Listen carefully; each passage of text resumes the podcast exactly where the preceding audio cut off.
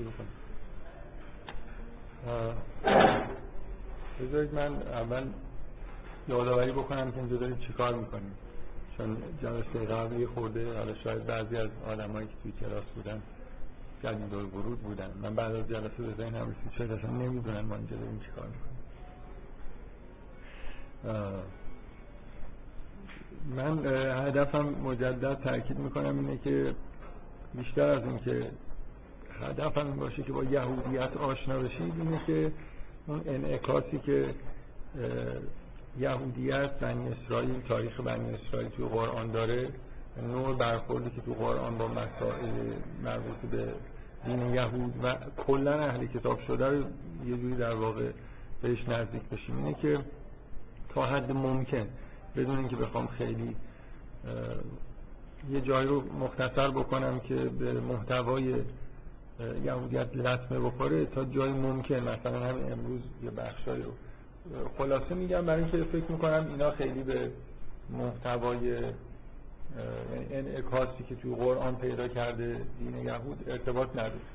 بنابراین داریم سعی می‌کنیم با یهودیت آشنا بشیم با فرض این که تاکیدمون اون بخشاییه که به نوعی تو قرآن مورد بحث قرار گرفته تاریخ چه مباحث عقیدتی. خب و نکته مهم اینه که الان توی جلساتی هستیم که قرار من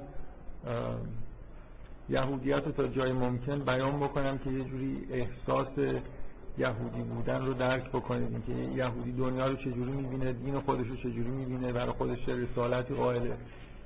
بنابراین بدون که اسم خاصی برای خودم گذاشته باشم به هر حال دارم سعی می‌کنم که مثل آدم یهودی بحث بکنم. علت اینکه دارم این تذکرات میدم اینه که خب من خودم می‌دونم که این حرفایی که دارم می‌زنم یه اشکالایی داره. و برنامه هم برای وقتی به یه جایی برسیم سعی می‌کنم بگم که اشکالای بعضی از این استدلال کجا بودی اینه که خیلی اگه سوال بکنید مثلا جلسه من من در واقع کاری که دارم می‌کنم اینه. مثل اینکه صورت مسئله رو می‌خوام سعی کنم خیلی خوب بفهمم. ببینیم یهودی ها دقیقا چی میگن. ادعاهاشون چیه؟ حالا ممکنه بعضی از ادعاهایی که من اینجا می‌کنم با توجه به نوع اعتقادهای خود شما مثلا مسلمان ها چیزایی تو قرآن اومده یه خود سعی کنم تقویتش بکنم. همه حرفایی که من اینجا می‌زنم لزوما حرفایی نیست که یهودی ها یه جایی زده باشن. بالاخره اگه یه ایرادای نزدیک به اون ایرادایی که من فکر می‌کنم توی حرفا رو بگیرید اون وقت من چون متعهدم که دفاع کنم باید از یه چیزی که فکر می‌کنم درست نیست دفاع کنم. فکر می‌کنم جلسه قبل شاید یه مقدار یه لحظه هایی اینجوری پیش اومد و حالا من نهایتا سعی کردم که چیزی بر علیه حرفایی که خودم زدم توی جلسه نگم. در حال من توصیهم اینه که برنامه نیست که مثلا بگم که سوال نکنید ولی سوالا رو بیشتر در جهت این بپرسید که حرفا رو خوب بفهمید. ادعاها رو خوب متوجه بشید. نه اینکه مثلا فرض کنید بیاید ایرادی بگید. حالا من در ادامه جلس بحثایی که جلسه قبل باز شد یه چیزایی که این جلسه می‌خوام بگم که باز در جهت تقویت کردن حرفای خودم نه تضعیف کردن و هر چقدر بیشتر اصرار بکنید و سوال بکنید خب بعد ممکنه به عقاید خودتون هم لطمه هایی بخوره بعد ممکنه نشدید جمعش کرده. من امروز در مورد مقایسه بین مثلا قرآن و تورات از نظر نحوه نگارش رو نمی‌دونم جمع کردن مسائل تاریخی چه چیزایی میگه. حالا بعدا مفصل در مورد همین موضوعی خود بحث می‌کنم. خب این نکات اولیه. من به طور طبیعی باید بحثای جلسه قبل و یعنی اصول اعتقادی یهودیت رو ادامه بدن ولی کاری که می‌خوام بکنم اینه که جلسه رو می‌خوام با تاریخ قوم یهود. تا یه جاهایی در واقع تاریخ رو بگم پیش ببرم. بحث رو. برای خاطر اینکه فکر می‌کنم دیگه جایی جای مناسبی پیدا نمی‌کنم که برگردم این مسائل تاریخی رو بگم. و این مسائل تاریخی مهمه هم برای یهودی ها مهم من این وقایع در واقع.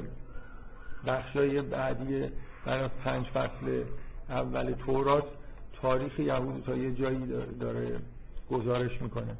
و هم از این جهت برای ما مهمه که یه بخشی از این مطالبی که من امروز میگم به نوعی در قرآن منعکس شده و دونستن بعضی از مطالبی که اینجا گفته میشه برای فهمیدن اشاره هایی که تو قرآن به قسمت از تاریخ بنی اسرائیل میشه شاید لازم باشه. خب بذارید از جایی شروع بکنیم.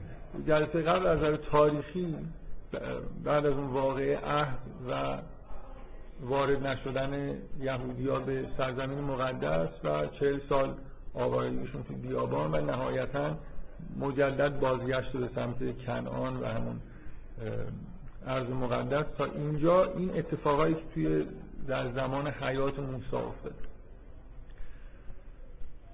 احتمالا یادم نیست که فکر کنم به این موضوع اشاره کردم که خود در زمان حیات حضرت موسی بالاخره بنی اسرائیل وارد سرزمین مقدس نمیشن. و در واقع در تورات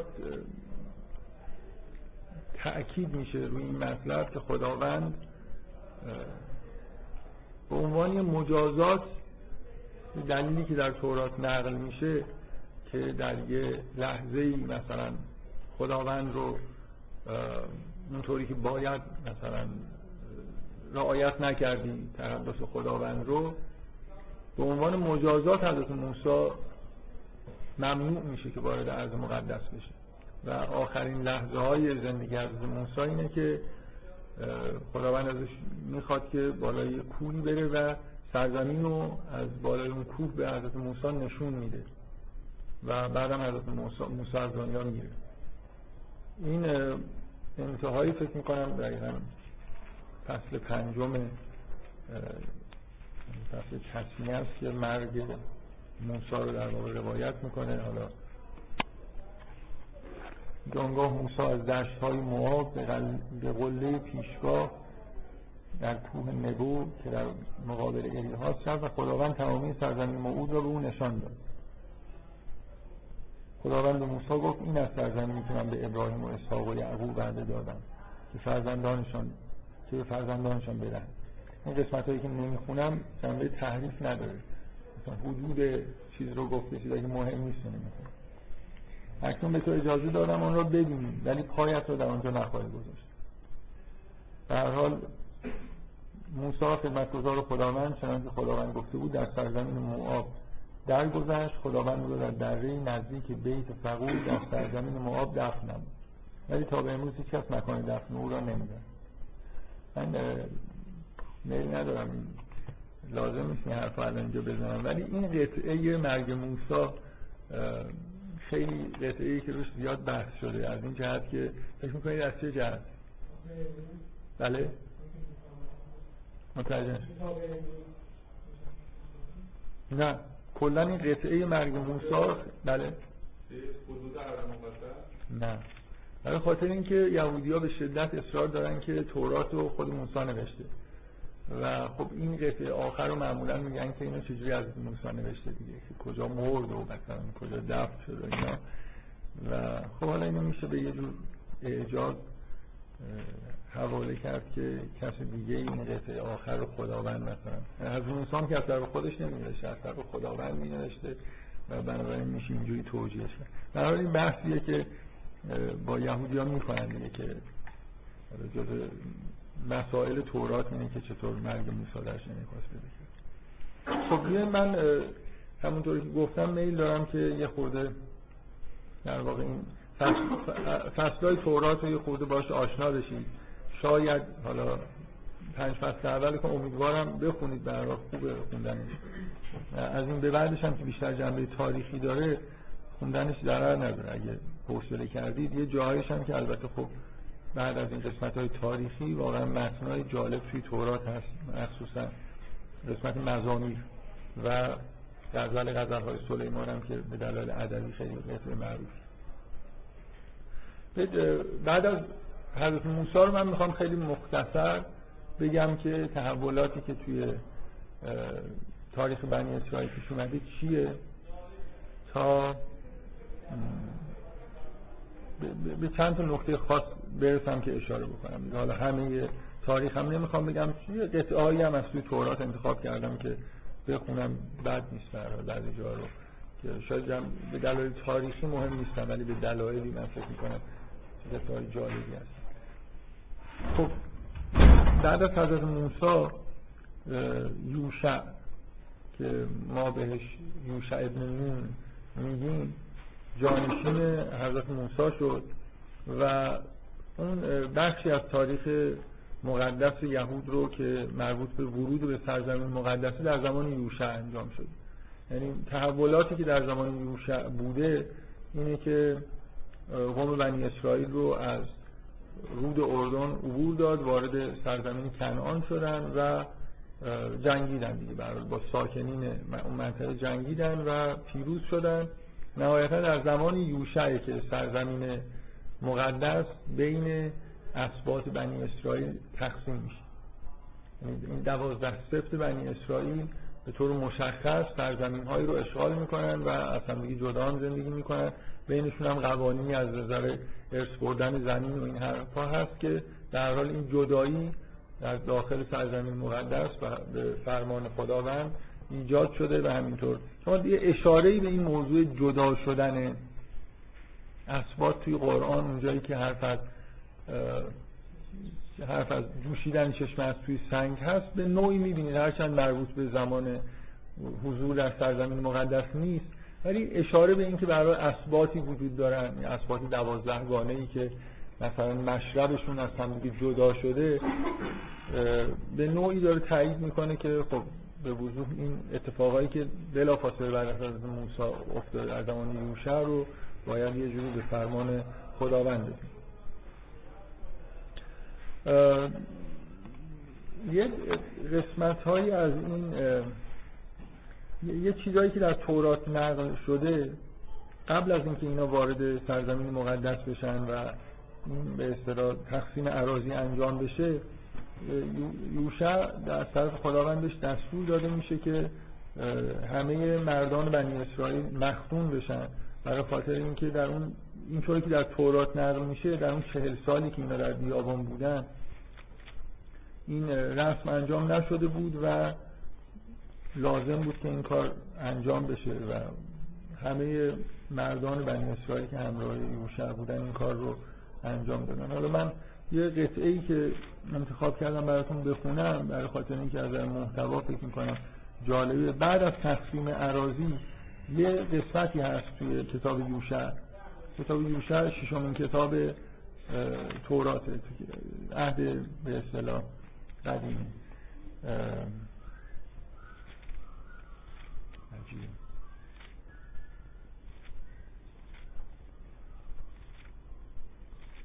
دو نفر در زمان یوشعی که از مال حرام استفاده می‌کنن من بعدم نمیاد. این قطعه رو که قطعه کوتاهی هم هست دیویست و بله بفهم هارون مرده. قبل از موسی مرده.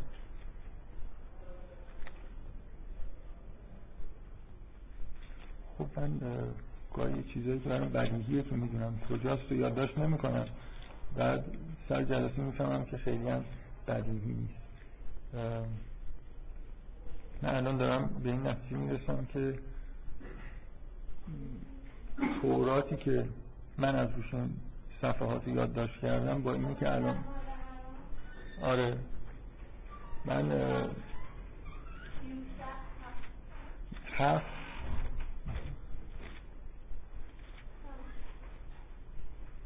آره من متاسفانه توراتی که از روش پیدا کردم توراتی که از روش اینا رو یادداشت کردم و با خودم نیاوردم. تورات بزرگ بود. فکر می‌کردم که این کوچیک کاملا با اون تطبیق می‌کنه که اینجوری نیست.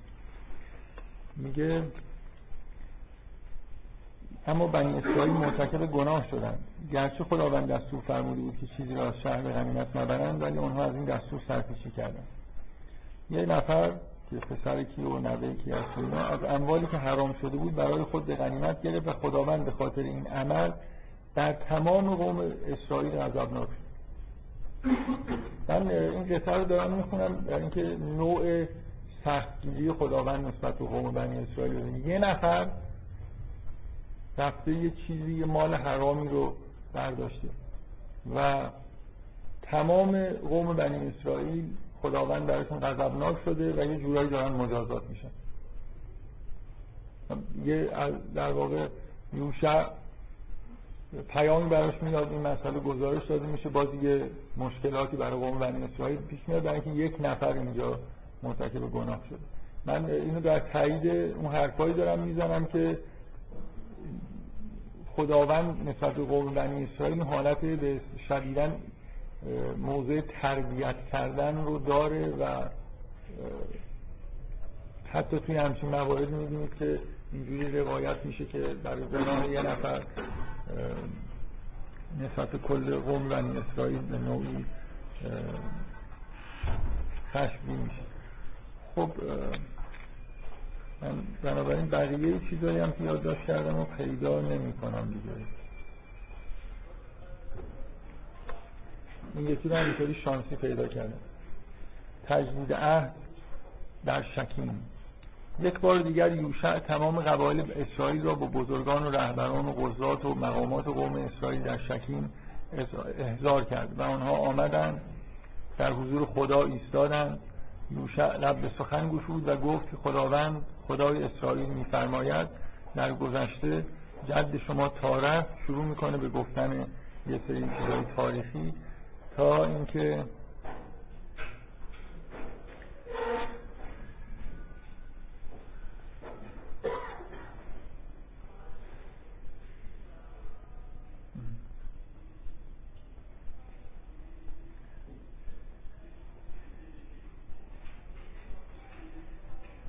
من قطعه ای از این فصل باب رو می‌خواستم بخونم که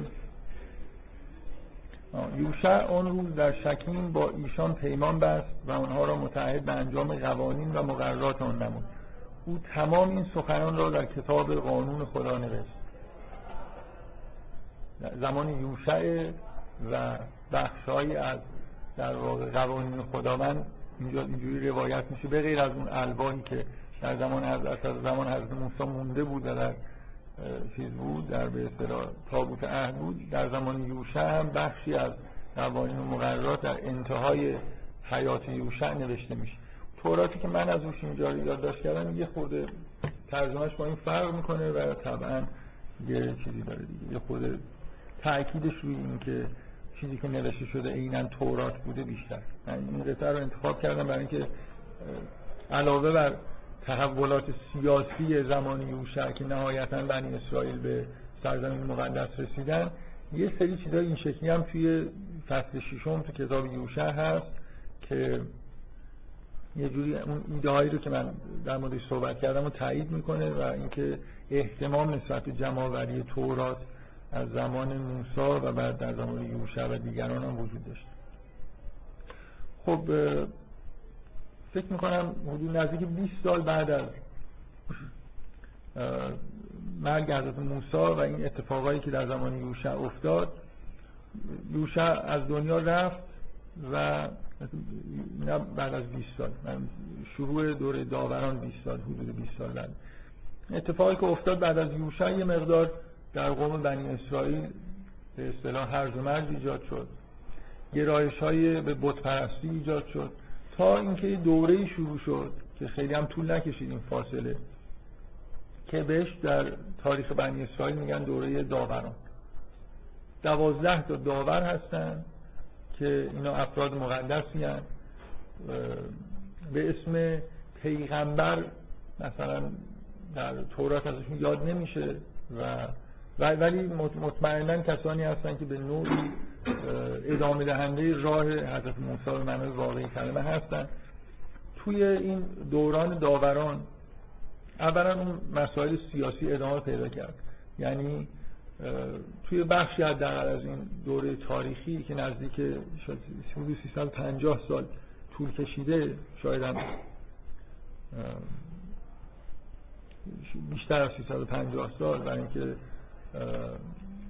شروع دوره پادشان نزدیک 400 سال بعد از حضرت موسی و این دوره نزدیک به 350 یه خود بیشتر از 350 سال طول می‌کشه. که این 12 تا داور در واقع به نوعی وظیفه پیامبری رو بین بنی اسرائیل دارن. پیامبری و رهبری رو. چیزی که مهمه اینه که از زمان حضرت موسی تا پایان دوره داوران رهبری دینی و سیاسی با هم دیگه کاملا یکیه. یعنی این داورا هم در واقع یه جوری مرجع دینی هستن و هم رهبر قوم هستن از نظر سیاسی. و در جنگ ها همراه با بنی اسرائیل هستن در واقع به نوع فرمانده جنگ هم هستن. توی این دوره هم با فتوحات بنی اسرائیل ادامه پیدا می‌کنه با کنعانیان می جنگن من یه قسمت هایی از این برای اینکه ترغیبتون بکنم که بخونید بذارید مثلا اشاره بکنم. شما بذارید من, من یه قطعه باز از اینجا می‌خونم که رفتی به متن چیزایی که می‌خوام بگم از تاریخی نداره. توی باب دوم کتاب داوران کتاب نسبتا مفصلیه این عبارت ها اومده. فرشته خداوند در بوکین روزی فرشته خداوند از جلجال به بوکین آمده به قوم اسرائیل گفت. به قوم اسرائیل گفت. اینو دارم می‌خونم برای اینکه احساس درتون تقویت بشه که فقط در پای کوه سینا نیست که یه جور ارتباط با قوم بنی اسرائیل برقرار شده. ارتباط با قوم بنی اسرائیل بنا به ادعای تورات توسط فرشتگان همچنان ادامه داره. به قوم اسرائیل گفت من شما را از مصر به سرزمینی که وعده اون را به اجدادتان دادم آوردم. مثل وحی دیگه در واقع کلام خداست. و گفتم که هرگز عهدی را که با شما بستم نخواهم شکست. به شرطی که شما نیز با اقوامی که در سرزمین موعود هستند هم پیمان نشوید و قربانگاه های آنها را خراب کنید. ولی شما اطاعت نکردید. پس من نیز این قوم ها را از سرزمین شما بیرون نمی کنم و آنها چون خار به پهلوی شما فرو خواهند رفت. و خدایان ایشان چون تله شما را گرفتار خواهند کرد. این ابتدایی در واقع تاریخ استقرار قوم بنی اسرائیل توی سرزمین موعوده که به طور مداوم این در واقع پیشبینی که اینجا بیان شده در طول تاریخ بنی اسرائیل تکرار میشه. یعنی بنی اسرائیل به دلیل وجود این اقوام و در همسایگی خودشون که هیچ وقت منقرض نشدن و اون گرایش های بتپرستی که شما هم توی قرآن بهش اشاره خیلی سریع و تاکید زیاد میشه هم توی تورات که در چهل روز غیبت موسی سال پرستیدن به طور مداوم تاریخ بنی اسرائیل آلوده به این جریانه دیگه. هر مدتی یه بار این بتهای جذاب چیز به اصطلاح اقوام و بتپرستی که در اون اطراف زندگی می‌کنن و هی تهاجم فرهنگی می‌کنن به بنی اسرائیل میان کم کم اینا علاقمند میشن مثلا چیزای مشابه اون می‌سازن کاملا بتپرست میشن و همینطور این تاریخ بنی اسرائیل واقعا از این لحظه اول تا آخرش تا آخر یعنی تا اون جایی که حداقل من الان دارم میگم تا به اصطلاح تبعید شدنشون اسارت بابلیشون در نوسان بین این چیزاست بین بتپرستی و توحید یعنی به طور مداوم شما توراتی که می‌خونید هر مدتی یه بار در یه دورانی به شدت گرایش های بود پرستانه توسط پادشاه هایی که میان تقویت میشه. اصلا به طور رسمی گوساله میپرستن نمی‌دونم مجسمه گاو می‌سازن. بعل پرستی بعل خدای مهم اون منطقه کنعانی که بنی اسرائیل به طور مداوم آلوده به پرستشش میشن. بعد پیامبران میان انذار و بشارت و فلان اینا میارن هر مدتی با یه پادشاه خوبی میاد اونا رو منقرض می‌کنه. کلا سلطنت بنی اسرائیل نوسان کردن بین بت پرستی به معنای خفیش به معنای کاملا جلی یعنی تو خیابونا و همه جا مجسمه بت و این چیزا باشه تا هی دوباره مثلا برگشتن به توحید و تورات و اینا. این چیزیه که از همینجا در در واقع باب شروع باب دوم داوران این گفته ای که فرشته خداوند میگه که من به دلیل مشکلاتی که شما دارید خداوند میگه که من این اقوام رو از این سرزمین بیرون نمی‌کنم و اینا مثل خار در پهلوی شما هستن. و این چیزیه که شما از این به بعد توی تورات می‌بینید که به طور مداوم تکرار میشه. بفرمایید. در این دوران مجازات به طور مداوم این مجازات ها جنبه های چیز پیدا کرده. این سوال خوبی پرسید. و اصولا من قبلا هم به این اشاره کردم. الان می‌پرسید و این تاکید می‌کنم که این کاملا با متن قرآن هم سازگاره. ظهور قوم بنی اسرائیل به نوعی این نقطه عطفی در دخالت های مستقیم خداوند تو کره زمین هست. یعنی دیگه قومی رو خداوند شما در قرآن مثلا می‌بینید که همه اقوامی که مجازات می شدن پیامبران می اومدن دعوتشون می‌کردن نمیپذیرفتن و نابود می شدن اینا قبل از حضرت موسی هستن. یعنی آخرین قومی که در قرآن گزارش میشه که یه همچین بلایی سرشون اومد قوم بله شعیب بوده بله. در مورد من نمی‌خوام بگم اصولا هیچ اتفاق اینجوری دیگه نیفتاده. ولی اقوامی که در قرآن گزارش میشن اصولا ما قبل موسی هستن. و بعد از موسی حوادث زمینی ترن یعنی بنی اسرائیل به عنوان یه قومی که جنگاور هم هستن از طرف خداوند بعضی از اقوام از بین بردن. و متقابلا وقتی که تاریخشون پیش میره وقتی خداوند می‌خواد اینا رو مجازات بکنه اقوامی رو بر اینا مسلط می‌کنه. همون نظمی در جهان به وجود میاد که همه الان هم ما می‌دونیم. یعنی شما تو قرآن همینجوری می‌خونید که مثلا فرض کنید بنی اسرائیل مجازات شدن. خدا میگه که ما بندگانی رو فرستادیم که خیلی قدرتمند بودن و اینا رو مثلا سرکوب کردن. به عنوان اینکه داریم مجازاتشون می‌کنیم. یعنی کاری که با بنی اسرائیل انجام می‌شد تو بیابان ها هنوز مثلا فرض کنید که مجازات های مثل اینکه آتشی بیاد یا مار نمی‌دونم مثلا از زمین بیاد اینا رو نیش بزنه این چیزا بود و به طور مداوم در طول تاریخ به نظر میاد که اینا داره محو میشه. ولی مجازات به معنای واقعی کلمه با, دخالت اقوام دیگه وجود داره. هم بنی اسرائیل این کار رو به دستور خدا می‌کنن از اون برم به عنوان مجازات خودشون اتفاق برشون الان که هنوز ما قبول نداریم بریده باشه اصلا سوال باید دادم بکنم من منم جزو من جزو اونا هستم الان. موقتا من جزو اونا هستم. اصلا خیلی رسما اداشون در نمیارم ولی به حال قراره که اینجور حرفا نزنم. قراره که در من قرار من قراره که حرفای مثبت بزنم. یعنی سعی کنم که بیان بکنم که اونا چجوری نگاه می‌کنم به مسائل. خب توی این قسم این داوران مثلا این همتون به اسم سامسون و دلیله رو شنیدید. می‌تونید ماجرای سامسون و دلیله رو توی بابای 15 14 15 به بعد از 13 تا مثلا 13 دارم تبلیغ می‌کنم که داستان رو بشین بخونید اینا واقعا داستانه دیگه. داستانهایی که خیلی هم چیزای عجب و غریبی در واقعش نوشته نشد انتهای انتهای ماجرای در واقع داوران ما یه شخصیت مهمی توی تاریخ بنی اسرائیل داریم که اسمش سموئیله. ساموئل مثلا.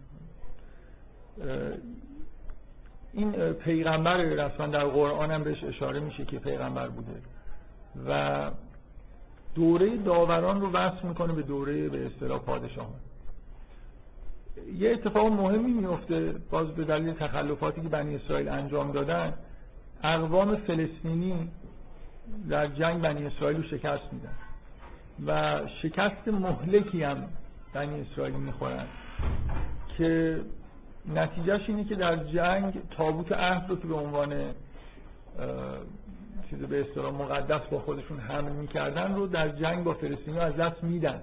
یعنی فلسطینی تابوت عهد رو اسیر می‌کنن. و بنی اسرائیل هویت دینی و اصلا اون تابوت عهد درشون نشانه اون عهد دیگه عهدی که با خداوند هستن. و بود و نبودشون براشون خیلی مهمه. بنی اسرائیل یاد گرفتن که به مسائل دنیا اینجوری نگاه کنن که وقتی که اتفاقی میفته این به هر حال یا اتفاقی خوب باشه چه بد باشه از طرف خداونده. بنابراین اینکه تابوت عهد به طریق از دستشون رفته یه جور اینا رو دچار در واقع این چیز می‌کنه به اصطلاح تردید می‌کنه که شاید خداوند مثلا عهد خودش رو داره بر میداره. و هر جوری که هست باید برن این تابوت عهد رو پس بگیرن. بفرمایید.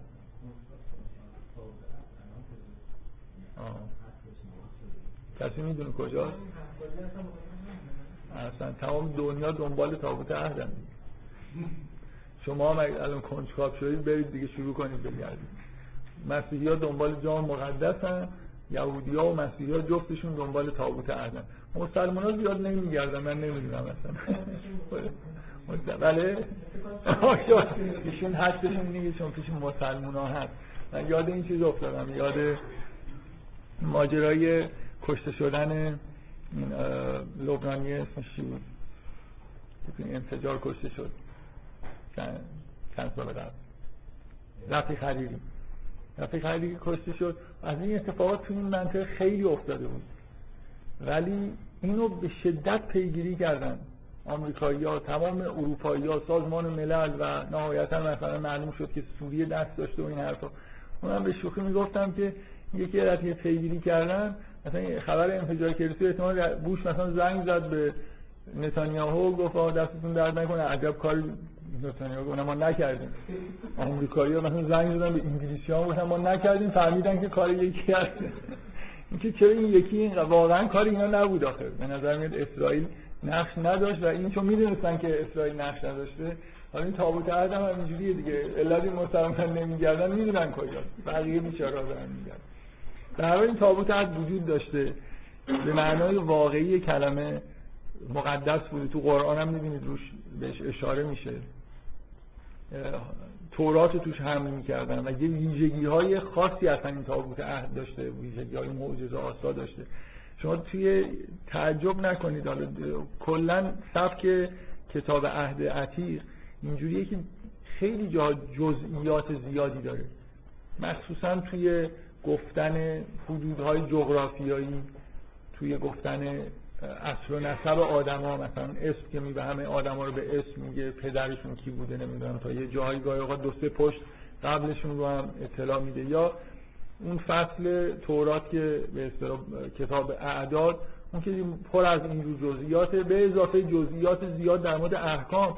یه جای خیلی عجیب مسئله فرمان ساختن تابوت عهده که چقدر دقیق یعنی تا سانتی متر مثلا چی با چی کجا باشه چه ابعادی داشته باشه چجوری ساخته بشه این دقیقا در تورات اومد. بنابراین ساختنش از روی تورات ممکنه به حال. ممکنه اون خاصیت رو پیدا نکنه ولی دستور ساختش در تورات هست.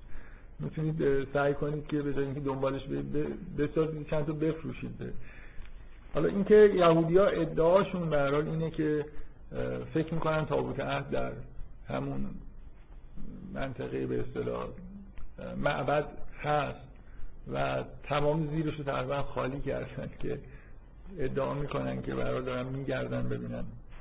ادعاشون اینه که دنبال اون دارن میگردن. دنبال اون و خیلی چیزای دیگه ای که از دوران قدیم در حال مونده. چون این مسجد و مسجد الاقصا به اصطلاح قوت و صخره اینا در اون مکان ساخته شدن. در مکان ویرانه ای که از معبد در واقع یهودیا باقی مونده بود بنابراین یه جوری اونا ادعاشون که تمام گنجینه ها و برای همین چیزای دینیشون همینجاست و واقعا هم بعید نیست که چیزایی اونجا باشه. حتی گاهگداری شایعاتی پخش میشه که چیزایی پیدا می‌کنن ولی به دلایلی علنی نمی‌کنن. حالا که چی هست نمی‌دونم بفهم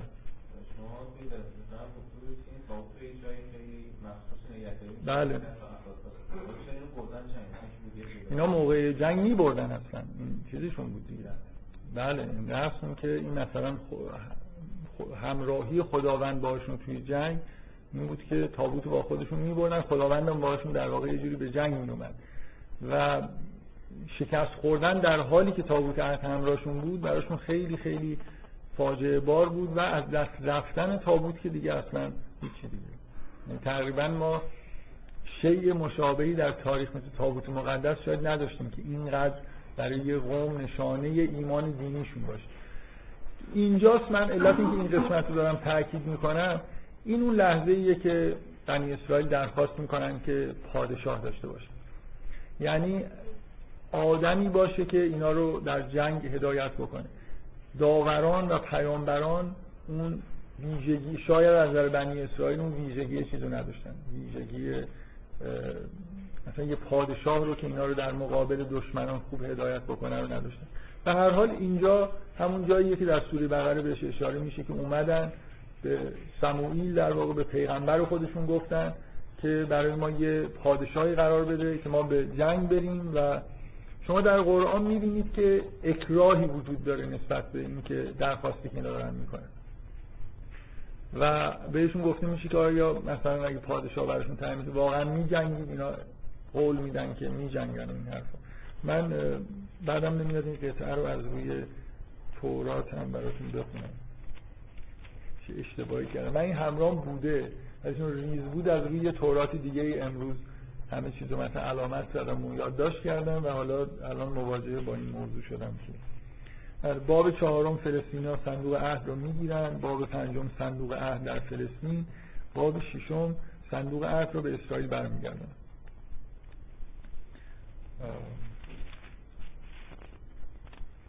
مردم پادشاه می‌خوان. وقتی سموئیل پیر شد پسران خود را به عنوان داور بر اسرائیل گماشت. نام پسر اول او یوئیل پسر دوم ابیا بود. ایشان در بئر شبع بر مسئله داوری نشستند اما آنها مثل پدر خود رفتار نمی‌کردند بلکه تمرکار بودند و از مردم رشوه می‌گرفتند و قضاوت عدالت را رعایت نمی‌کردند. بالاخره رهبران اسرائیل در رامه جمع شدند تا موضوع را با سموئیل در میان بگذارند. آنها به او گفتند تو پیر شده ای و پسرانت نیز مانند تو رفتار نمی کنند پس برای ما پادشاهی تعیین کن تا بر ما حکومت کنند. و ما هم مانند سایر قوم ها پادشاهی داشته باشیم. سموئیل از درخواست آنها بسیار ناراحت شد برای کسب تکلیف به حضور خداوند رفت هرچند روایت یه مدار فرق می‌کنه اینجا که چرا اومدن پیش سموئیل دارن این رو می‌خوان ولی حداقل اینش مشترکه که سموئیل به راحتی نمیپذیر یعنی سموئیل ناراحت میشه میره از خدا و خداوند در پاسخ سموئیل فرمود طبق درخواست اونها عمل بود. اینجا بیشتر در واقع ناراحتی به خود پیغمبر نسبت داده شده. ولی در هر حال این یه سنت جدید در تاریخ بنی اسرائیل. یعنی بعد از دوران حضرت موسی و یوشع و داوران تا آخرش که به سموئیل در واقع ختم میشه از این به بعد پادشاه داره. پادشاهشون در واقع اولین پادشاه تو قرآن اسمش در عنوان تالوت اومده در تورات شاول که همون اسم قدیمی پول پول هم پول قدیس هم اسم شاول بود. تالوت بود در واقع. این حالا اختلاف چیزی دیگه اختلاف تلفظ بین سول هم الان فکر می‌کنم اس ای یو ال می نویسن سول هم می‌خونن بعضی. تالوت کسیه که به عنوان پادشاه تعیین میشه و در نبرد در ابتدای پادشاهی خودش هم درستکاره و همین که در نبردها پیروز میشه. شما شرح در واقع پادشاه شدن آین پادشاهی شاول من سموئیل شاول را تدهین می کند شنیدید که پادشاهان رو تدهین می‌کردن. یعنی در یه مراسمی روغن مالی می‌کردن. روغن مالی چیزیه که در دوران قدیم خیلی رواج داشت. چه, چه چیز مهمی اینجا در از ادعاهای یهودی ها وجود داره؟ اینکه نام مسیح همه اختلاف اختلاف بین یهودی ها و مسیحی ها و مسلمان ها سر چیه؟ که آیا مسیح ظهور کرده یا نه؟ استدلال یکی از استدلال یهودی ها اینه که اصلا مسیح یعنی چی؟ مسیح یعنی کسی که مسح شده تدهین شده. لفظ یعنی این. بنابراین هویت مسیح از نظر یهودی ها در ادامه راه پادشاهانه کسی که قرار بیاد و عزت و مثلا عظمت دوران داوود رو برای قوم بنی اسرائیل زنده بکنه و بعد یهودی ها حرفشون اینه که آیا مسیح تدهین شد؟ آیا مسیح پادشاه شد؟ آیا مسیح عظمت دورانی داوود رو مثلا دوباره به بنی اسرائیل بخشید؟ جواب این سوال منفیه. بنابراین کس این کسی که ادعای مسیحی مسیح بودن کرد مسیح نبوده. چون عظمت دوران داوود تجدید نشده بنابراین مسیح هنوز ظهور نکرد. این نشانه ای که در تورات هست اینه که شما اینجا می‌بینید که شاول برای پادشاهی در واقع تضمین میشه. برخلاف اون چیزی که شما تصور می‌کنید بفهمید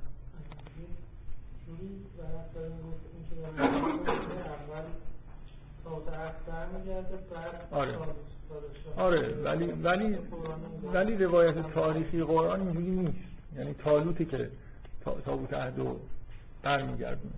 ولی اینجا روایت تورات در واقع این شکلیه که تابوت عهد برمیگرده بعدا پادشاه تعیین میشه. اختلاف بین چیزی که توی قرآن با چیز هست. خب برخلاف انتظار شما تالوت در تورات خیلی آدم خوبی نیست. یعنی تا آخرش آدم خوبی نمیمونه. در ابتدا پادشاه خوبیه ولی بعد کم کم پادشاه بدی میشه. و همونطوری که در قرآن نقل شده داوود همزمان با تالوت ظهور می‌کنه. در همون جنگ اولی که به عبارت قرآنی با جالوت انجام میشه اصلا جالوت رو داوود می‌کشه. داوود مثل قهرمان جنگی مثلا جوان قهرمان قوم بنی اسرائیل که کم کم شهرتی پیدا می‌کنه و به همین دلایل کم کم تالوت باش در واقع درگیر میشه. نگم تالوت برای اینکه از روایت تورات شاول. شاول با داوود در واقع درگیر میشه و این شرح این درگیری ها در همین به اصطلاح کتاب اول سموئیل هست. تا اینکه به نوعی در واقع شاول اصلا از سلطنت خل میشه.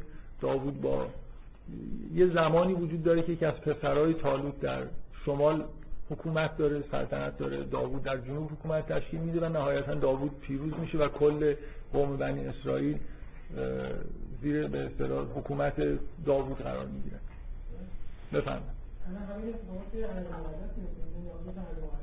نه تو عرض مقدس چطور مگه؟ شما انتظار نداشتید که در عرض مقدس دعوا بشه؟ بفهم خب مثلا خداوند دیگه. ببینید ببینید که خطی از دیگه از این به بعد پادشاه ها وجود دارن و پیامبران. آفرین. دین, دین از سیاست جدا شد. و دقیقا پادشاه خواستن قوم بنی اسرائیل معنیش جدا شدن حکومت در واقع قسمت دینی حکومت از قسمت سیاسی حکومت بود و این اتفاق دقیقا در زمان تالوت افتاد. من تالوت یه جورایی سکولاره ها. به اصطلاح امروز ما دین است دین از سیاست جدا شدن حالا داریم به شوخی میگه منظور از جدای دین از سیاست اینه که به این معنی که بخش سیاسی آدماش دیگه با بخش دینی یکی نیستن.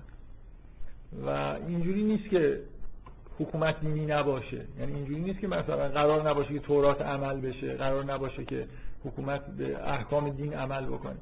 ولی در از این دوره به بعد پیامبران دیگه رهبری سیاسی بنی اسرائیل رو ندارن. و این یه جورایی مشخصه که چرا با بیمیلی پذیرفته شده. یه جوری دنیا مثلا از آخرت انگار جدا شده. شما در مثلا تاریخ بنی اسرائیل نگاه کنید معنی یه لیستی از پادشاه های بنی اسرائیل دارم حالا میگم که ما دو سری پادشاه داریم. لیست لیست خوبیه که اینجوری همه رو کنار هم با چیز تاریخیشون نوشته. دو سری پادشاه داریم دو تا حکومت داریم و یه سری پیغمبر داریم این وسط نوشته. این جدایی پیامبری از پادشاهی در واقع جدای دین از سیاست که میگن مثلا اینجوری معنیش اینه که حکومت دینی نباشه خب حکومت قرار دینی باشه. به طور مداوم حکومت ها بین بت پرستی و یکتاپرستی نوسان می‌کنن. حالا بت پرستی هم اینجوری دینیه دیگه. ها مثلا مشرکان است. خیلی سوالای خوبیه. حالا من واقعا یه چیزایی اینجا یادداشت کرده بودم که یه ذره از این بحث رو اگه وقت شد بکنم ولی پشیمون شدم حقیقتش. فکر می‌کنم الان لاغر وقتش نیست دیگه. من یه جورایی همش دارم سعی می‌کنم که هرچی میشه کمتر بگم. یعنی به یه قسمت از تاریخ اشاره بکنم. این علت اینکه پشیمون شدن برای اینکه سندیتی برای ما نداره. نمی‌تونیم از روش استدلالی در بیاریم که بگیم که این چیزهایی که داریم اینجا میگیم مثلا خاص خدا اینجوری بوده. یعنی این مدل مثلا حکومت دینیه. به نظر می‌رسه که همونطوری که قرآن نقل می‌کنه اصلا خداوند نسبت به اینکه پادشاه داشته باشن به غیر از پیغمبر رهبر سیاسی دیگه ای داشته باشن اینو با چیز نمیپذیره. به اصطلاح اصلا خداوند اینو ایجاد نمی‌کنه. اونها می‌خوان و حکومت به نوعی در واقع از سیاست از دین جدا میشه. این شکلی نیست که خاص خداوند این باشه. بفرمایید.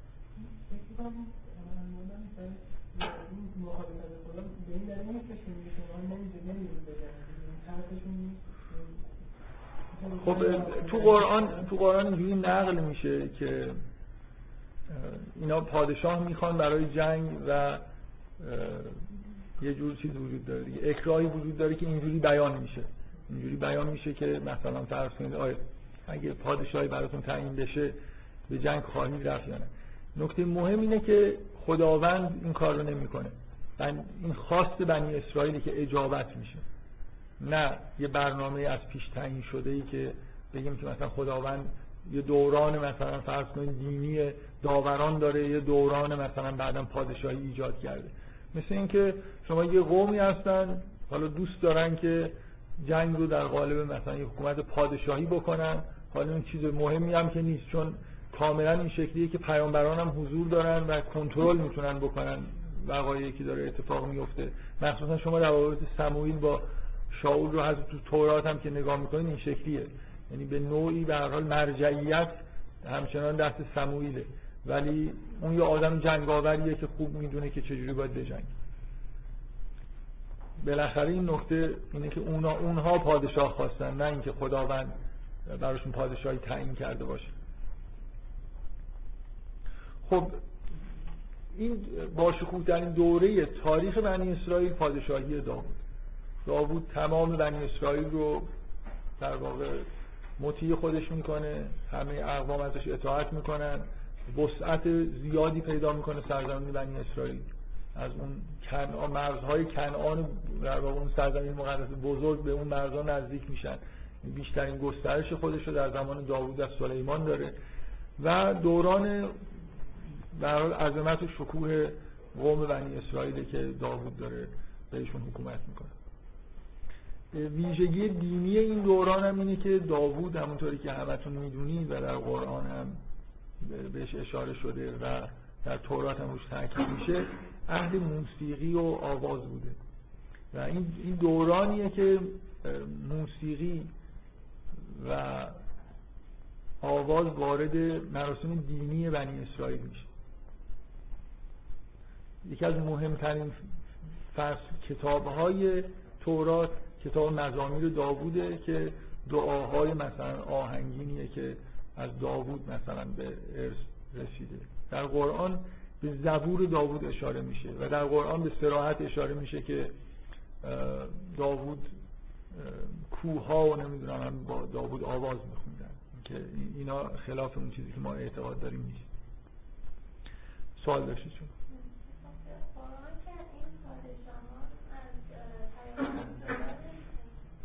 در قرآن داوود پیامبر. ولی در, در تورات داوود پادشاهه. ولی معنیش هم این نیست که داوود با خداوند ارتباط نداره. تو تورات یه مقداری مسئله ارتباط با خداوند خیلی حالت عمومیت داره. یعنی مثلا توی تورات به سراحت حرف از این گفته میشه زده میشه که خداوند با داوود مثلا حرف می‌زنه. ولی من نمی‌تونم پیدا بکنم که کجا هست.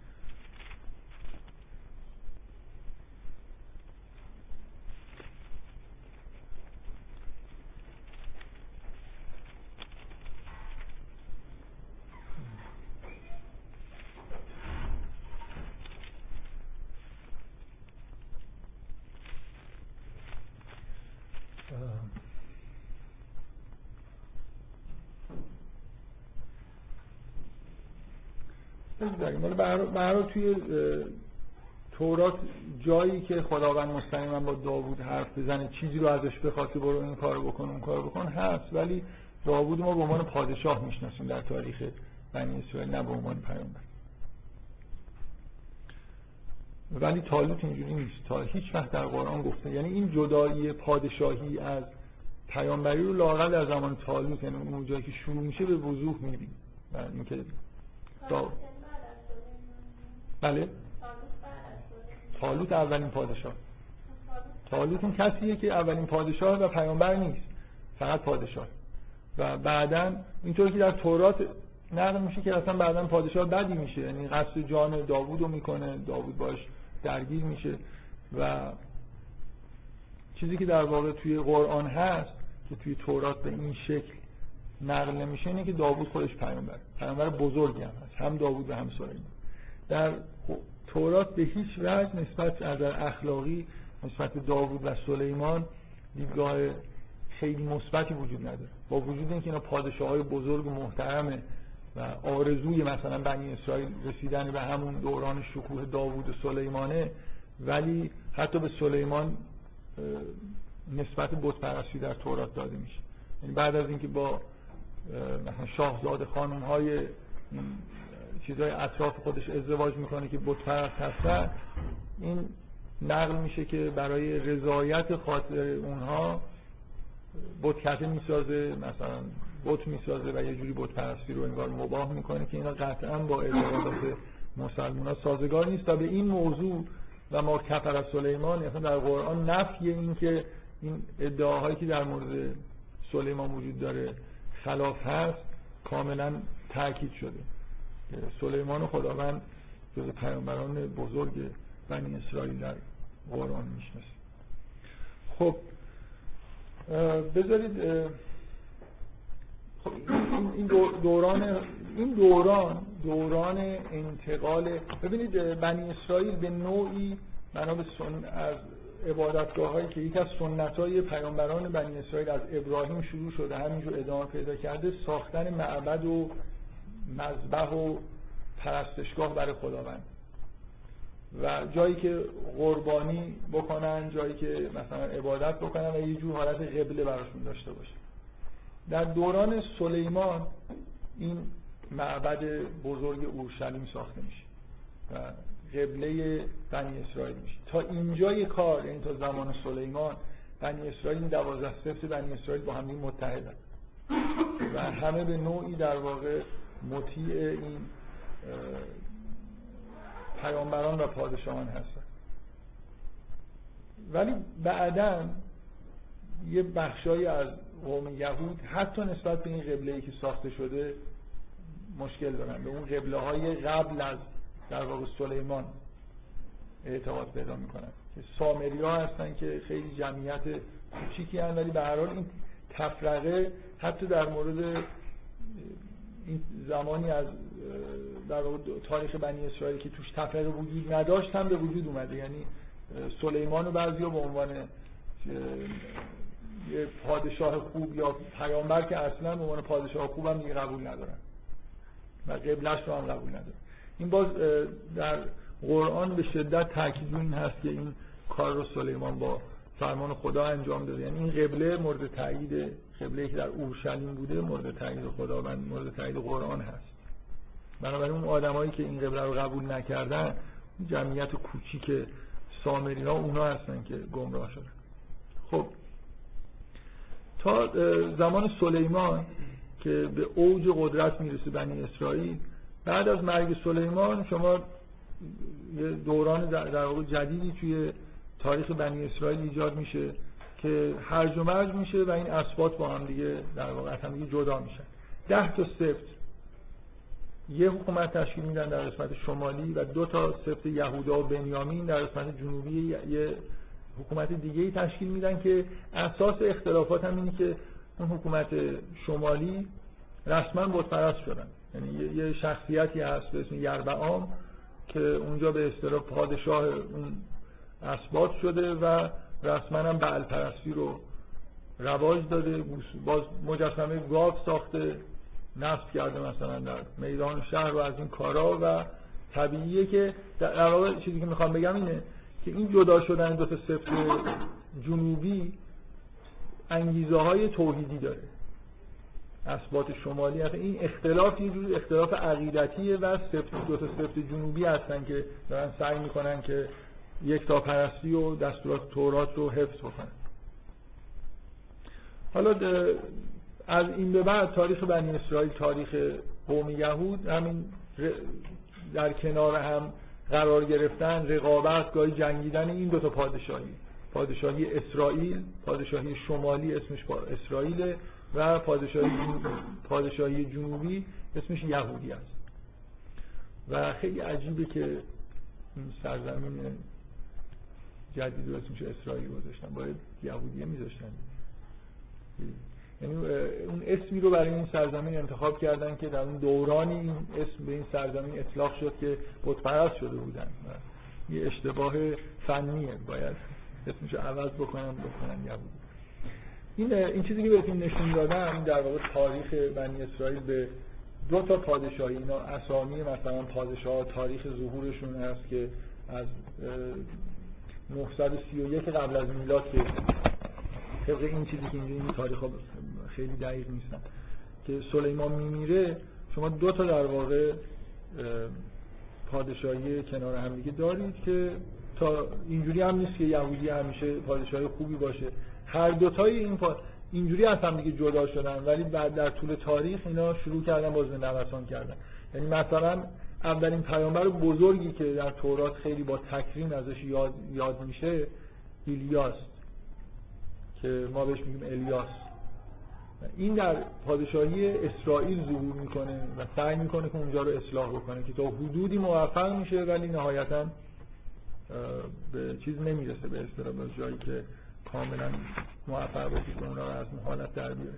ولی به هر حال شما تاریخ توراتی که بخونید به طور مداوم می‌بینید که این کتاب خیلی مختصر این قطعه رو توضیح داره یه جوری که چون این قسمتاش خیلی برای فهمیدن قرآن اهمیت نداره این کتاب افستاین یهودیت بررسی تاریخی بکنم. در دو فصل خیلی مختصر قسمت طولانی تاریخ بنی اسرائیل رو خلاصه کرده که کدوم پادشاه اومدن رفتن کی بتپرست شد کی دوباره نمی‌دونم یک پرست شد و کدوم پیامبرا بودن که اومدن و دعوت کردن. خیلی این هرج و مرجایی که ایجاد میشه.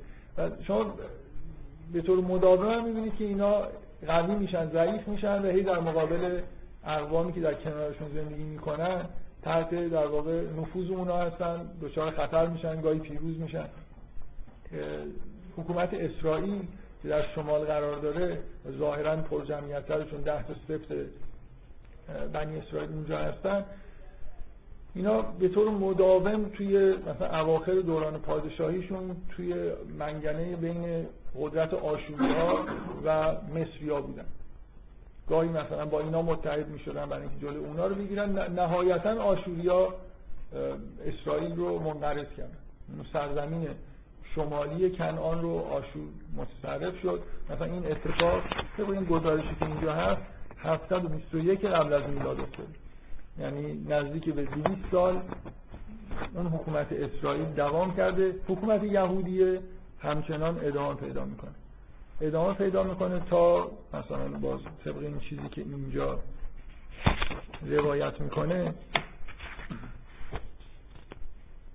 587 قبل از میلاد که سقوط اورشلیم. اورشلیم در یهودی است. نکته اساسی اینه که اون دو سبت بنی اسرائیل که متدین تر بودن یک تا پرست بودن. اورشلیم در اون ناحیه است و یهود گفتن بهش یهودی هم میگن. یهودیه از اسم یهودا میاد که یکی از برادران یوسف بود که تو این سریال فکر کنم خیلی برادر فعالی هم در حال. 587 قبل از میلاد که این نسبتا تاریخ دقیقیه. یعنی نزدیک 150 سال بعد از سقوط اسرائیل حکومت اسرائیل یهودی هم توسط بابلی ها از بین میره. بابلیا فقط حکومت بنی اسرائیل رو از بین نمی‌برن بلکه همه قوم بنی اسرائیل رو اسیر می‌کنن و با خودشون می‌برن بابل. اتفاق خیلی جالبی در تاریخ یه مهمترین دوران از یه جهاتی مهمترین دوره تاریخ بنی اسرائیل که در واقع بنی اسرائیل این یهود که شهرت دارن به آوارگی از اینجا این آوارگی اولشون دیگه. سرزمینشون رو در واقع از دست میدن از سرزمین خودشون آواره میشن و میرن سالها در بابل زندگی می‌کنن تا اینکه چه اتفاقی میفته؟ تا اینکه بنا به نقل تورات خداوند کوروش رو معمول معمول می‌کنه که بره و اینا رو از دست بابلیان نجات بده. کوروش به بابل حمله می‌کنه بابل رو تسخیر می‌کنه و بنی ببینید این اینکه کوروش واقعا شاید به همین دلیلی که بعضی از ذوالقرنین رو در قرآن اشاره به کوروش می‌کنه. تورات تورات سراحت از کوروش به عنوان مثلا بنده خاص خدا اسم می‌بره و اینکه مأموریتی رو در واقع انگار داره برای خداوند انجام میده. من کار به این ندارم که حالا اون بخش تورات چی داره میگه. کاری که کوروش می‌کنه به معنای واقعی کلمه کار عجیبی من, من خودم نمی‌فهمم اگر من تصورم این که کوروش پیغمبر باشه یا یه جوری مثلا تحت فرمان خداوند این کار رو انجام ولی خیلی هم نمی‌فهمم کاری کوروش می‌کنه چیه.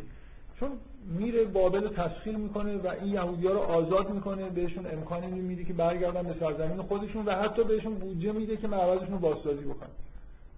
خب این یه خورده عجیب و غریبه دیگه. کدوم با چه انگیزه ای داره کوروش برای اینکه یه همچین کاری بکنه؟ برای همینه که یهودیا اگه این تاریخ 40 50 سال اخیر رو که اسرائیل تشکیل شده و بعد اینجا انقلاب شده و یه درگیری پیش اومده یهودی ها همیشه بی نهایت نسبت به ایرانی ها خوشبین بودن و احترام زیادی قائل می شدن برای اینکه یه جور به این منطقه به عنوان منطقه‌ای که مربوط به حکومت کوروش نگاه می‌کردن.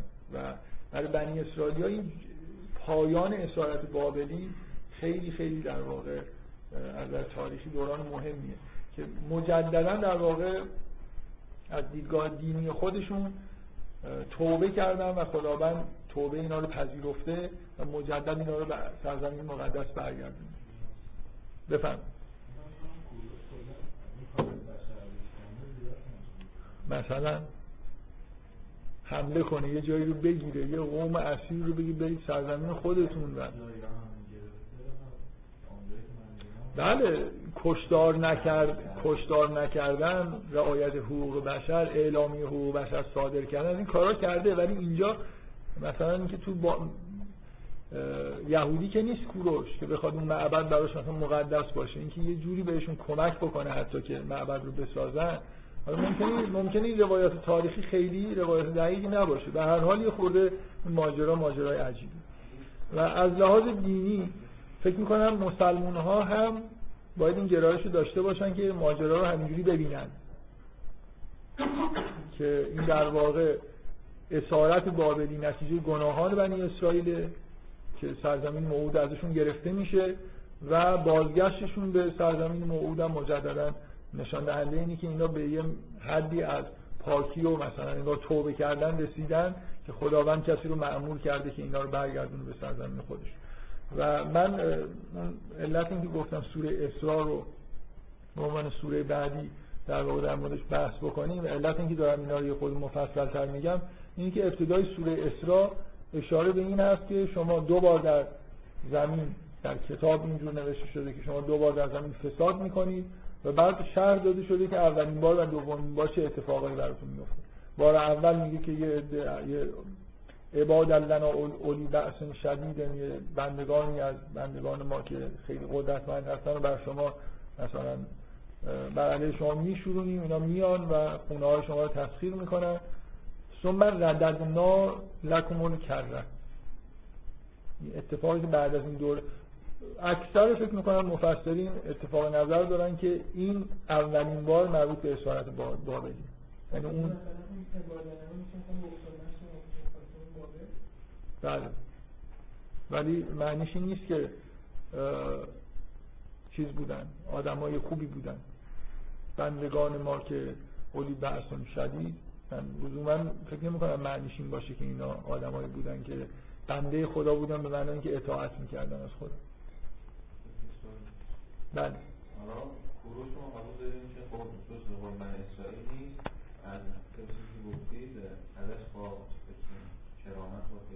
یاد میشیم خب الان دیدگاه یهودی ها چون جلسات اول گفتید که غیر یهودی رو حیوان می‌دونن. من کی گفتم؟ اون کسی دیگه بود گفت. خب. حالا اگه وقت بشه همین جلسه در مورد اون بعضی از اون ادعای حرفایی می‌زنن به هیچ وجه اینطوری نیست. یهودی ها غیر یهودی ها نه حیوان می‌دونن نه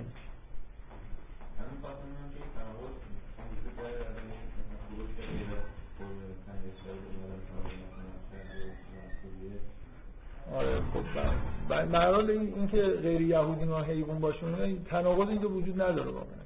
شکلی نیست که به دیگران اینجوری نگاه بکنن.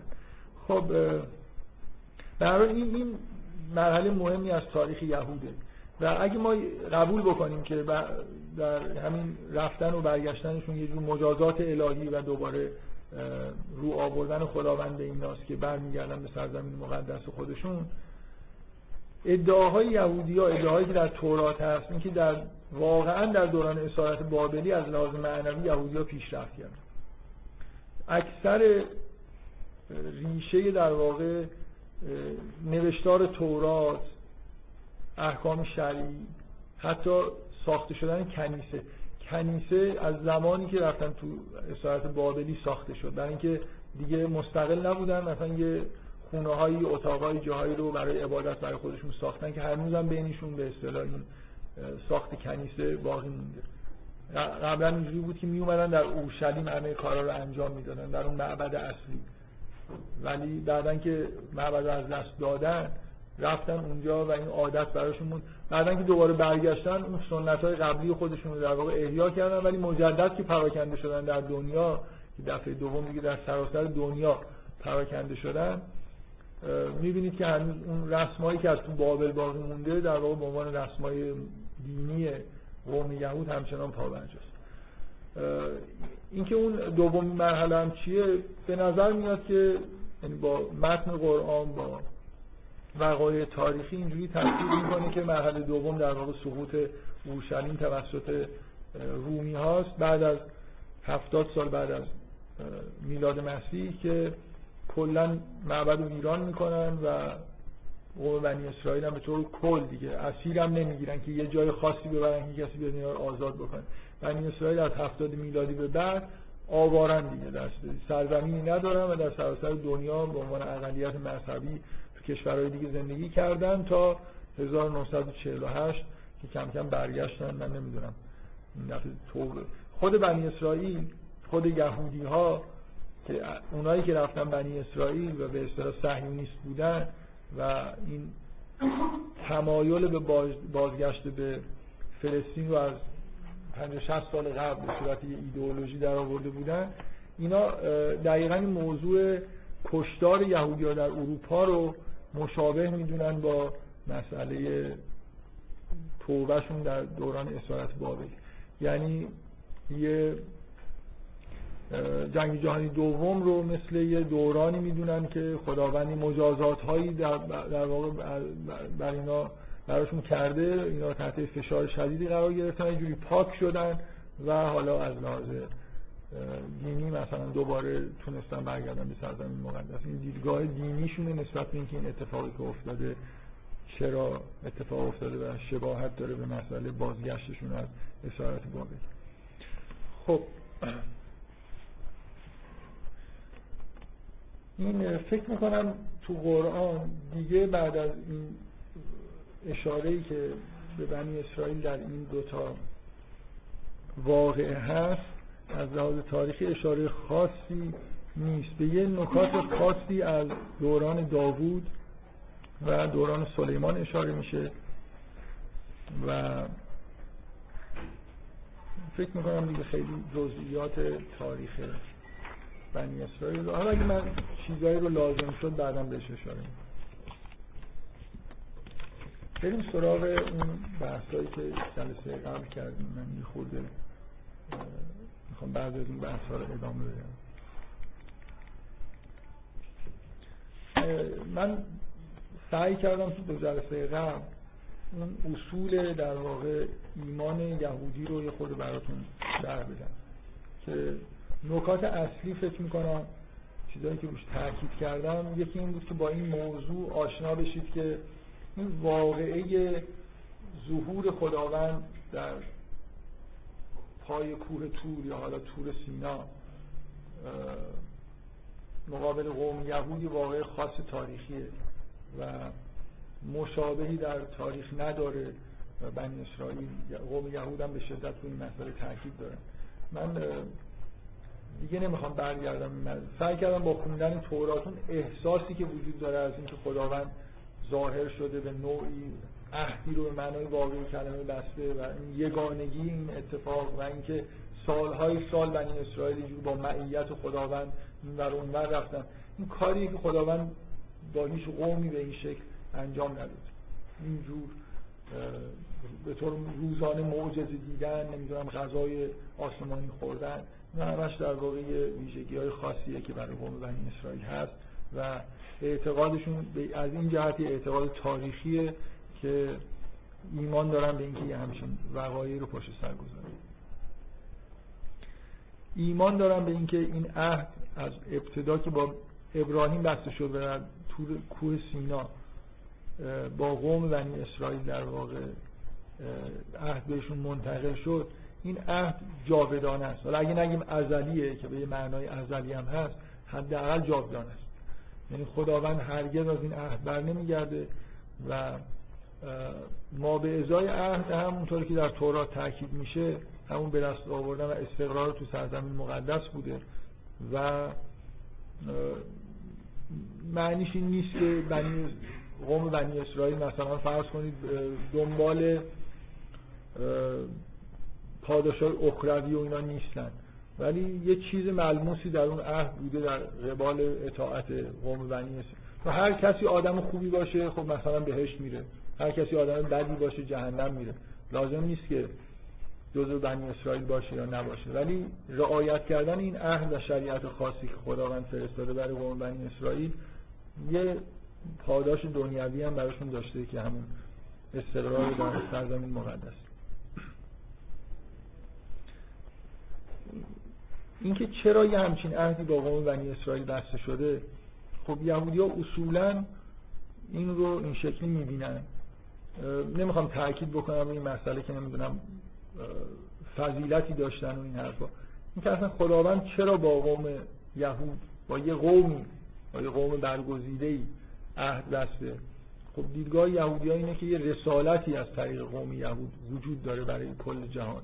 در واقع یهود همونطوری که حضرت ابراهیم یه جور پیشوا و الگو برای بشریت بوده قوم یهود هم قراره که الگو برای بشریت باشه. شما در قرآن هم اشاره به این موضوع می‌بینید که وقتی که ابراهیم انتخاب میشه و خداوند میگه که این جا کل ناس اماما من تو رو الگوی همه مردم قرار میدم حضرت ابراهیم از ذریه خودش می‌پرسه. جواب اینه که درست میگه لا ینال و اهل ظالمین ولی معنیش اینه که آره دیگه ذریه خوبت. این حالت به اصطلاح پیشوایی و الگو بودن رو پیدا می‌کنه. بنابراین اینم یه جور اشاره به این که به هر حال قراره که قوم بنی اسرائیل قوم نمونه ای باشن. به اصطلاح قوم مقدسی باشن. در بین همه این اقوام و موجوداتی که دارن زندگی می‌کنن تو کره زمین و همه یه جوری بت پرست هستن قراره که اینها الگوی یکتا پرستی باشن تا حدودی به حال در طول تاریخ نشانه های از یکتا پرستی رو ظاهر کردن. حالا هرچند گاهی گمراه شدن ولی به هر حال این شریعت خودشون حفظ کردن و یکتا پرست این اینا نکته هایی بود که در موردش من صحبت کردم. من می‌خوام برگردم به مسئله همون محوریت اعتقاد یهودیا به تحریف نشده بودن تورات و اینکه بنا به همین اعتقاد خودشون معتقد نیستن به اینکه هیچ کدوم از ادیانی که بعد از دین یهود اومدن و ظهور کردن ادیان واقعی از طرف خداوند باشه. جلسه قبلی خورده در مورد این موضوع بحث شد. یه مقایسه ای کردیم مثلا سوالایی که شما کردید یه مدار در مورد این که تورات چقدر معتبر هست یا نیست صحبت کردیم. من می‌خوام یه مقدار اینو بیشتر روش تاکید بکنم. چون فکر می‌کنم توی اعتقادات یهودی ها یه جور حالت محوری داره و خیلی از اعتقادات خودشون از اینجا می‌گیرن. من می‌خوام سعی کنم اینجوری در واقع با شما جدل بکنم که شما یه نفرتون داوطلب بشه بگی چرا فکر می‌کنید که قرآن تحریف نشده؟ و من سعی می‌کنم بهتون نشون بدم که همه اون دلایل رو یهودی هم داره و اگه بتونم سعی می‌کنم نشون بدم که قوی ترم هست دلایلش که تورات چرا تحریف نشده. مثلا سعی خودم رو می‌کنم دیگه حالا امیدوارم موفق بشه چرا چرا شما معتقدید که قرآن کتاب تحریف شده نیست؟ رفتید تحقیقات تاریخی کردید مثلا نسخه های قدیمی قرآن رو مقابله کردید و از این کارا. کدومتون می‌دونید قدیمی ترین نسخه قرآن؟ مال چند سال قبل؟ کجا پیدا شده؟ است چند تا برگه هست اونم منتصبه که کسی اثبات نکرد. سه قرن بعد از پیامبر. خب.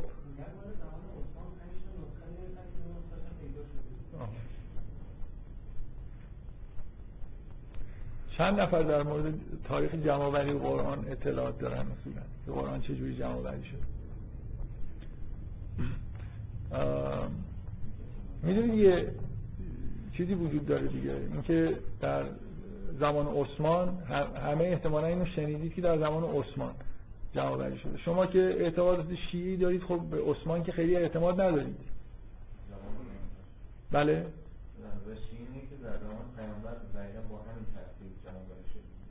خب ولی در واقعیت اینه که نسخه نسخه نوشتاری که ایشون اشاره می‌کنه که شایعاتی هست که دو نسخه از زمان عثمان واقعا باقی مونده. بله ولی شایعه منظورم اینه که چقدر مورد تایید آکادمیک قرار گرفته باشه.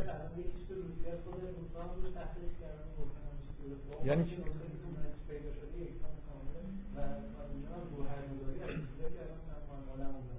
ما اون که صد سال این ورانور اصلا نمیشه تشخیص داد. زیاد خوشبین نباشید. به هر حال نسخه های قدیمی از قرآن وجود داره. من نمی‌خوام بگم که نسخه قدیمی از قرآن نیست. ولی با توجه به اینکه همه نسخه ها رو جمعآوری کردن یه جا در زمان عثمان و این کار در زمان عثمان انجام شده چه من می‌خوام فرض بکنم که نسخه ای که از اتاق عثمان بیرون اومده حالا شما میگید که باور دارید که پنج نسخه از روی قرآن نوشته شده اینا نسخه هایی بوده که باقی مونده. شما چجوری می‌فهمید که این نسخه ها نسخه هایی هستن که تحریف شده نیستن؟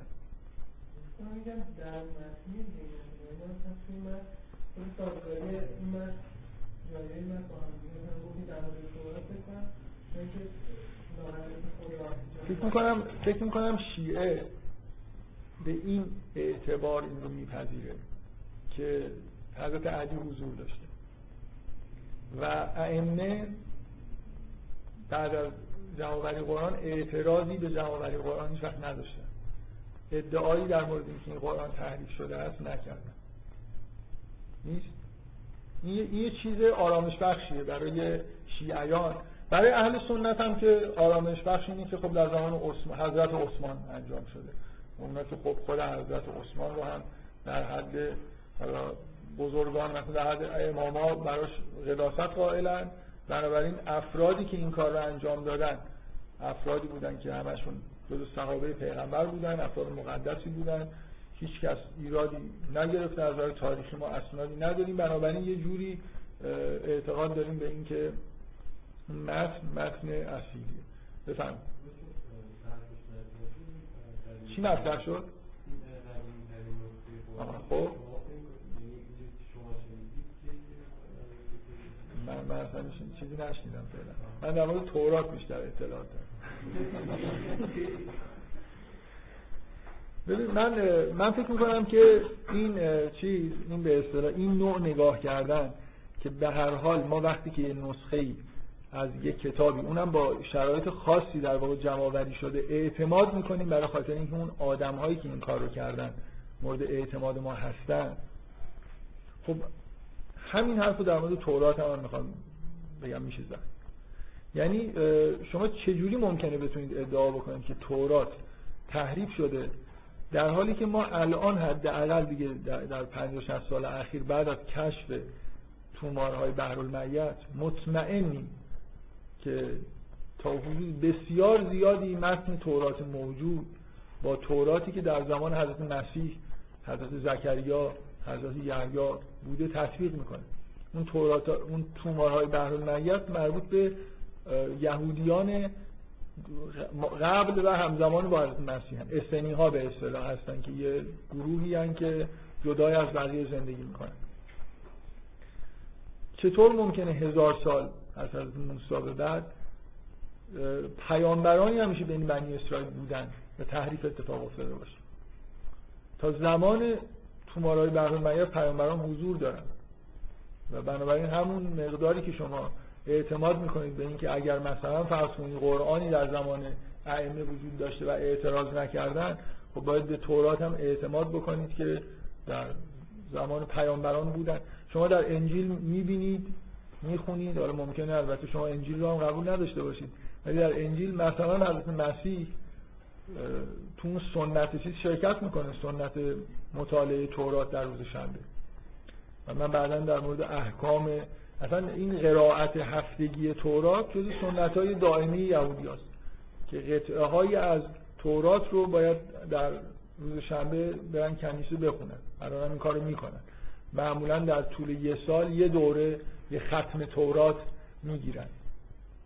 و مسیح هم در این آین شرکت می‌کرده پیامبران دیگه هم شرکت می‌کردن. و بنابراین چجوری ممکنه شما بگید که تورات کلا یه متن تحریف شده به درد نخوره که اصلا لازم نیست بخونیمشون من می‌خوام بگم که مشابه دلایلی که شما برای عدم تحریف قرآن دارید اونا هم برای عدم تحریف تورات دارن. بفهم من یه خورده چیزم یه خورده از اینکه سوال بکنید. حالا دیگه دارم یه چیزایی میگم و بعدا هم باید در موردش بیشتر بحث بکنید شما سعی کنید که این استدلال رو قبول بکنید. اطلاعات بگیرید باشه. در مورد که مسلمان میگن در مورد قرآن و دلیل و حقانیتش می‌دونن یهودی ها همچین چیزی میگن. نه به این شکل. برای خاطر اینکه در متن تورات تحدی انجام نشده و یهودی ها می همچین ادعایی در مورد تورات نمی‌کنن. هرچند شأن تورات رو همونجوری که شما شأن قرآن رو یه چیز خیلی بالایی می‌دونید بالا می‌دونن.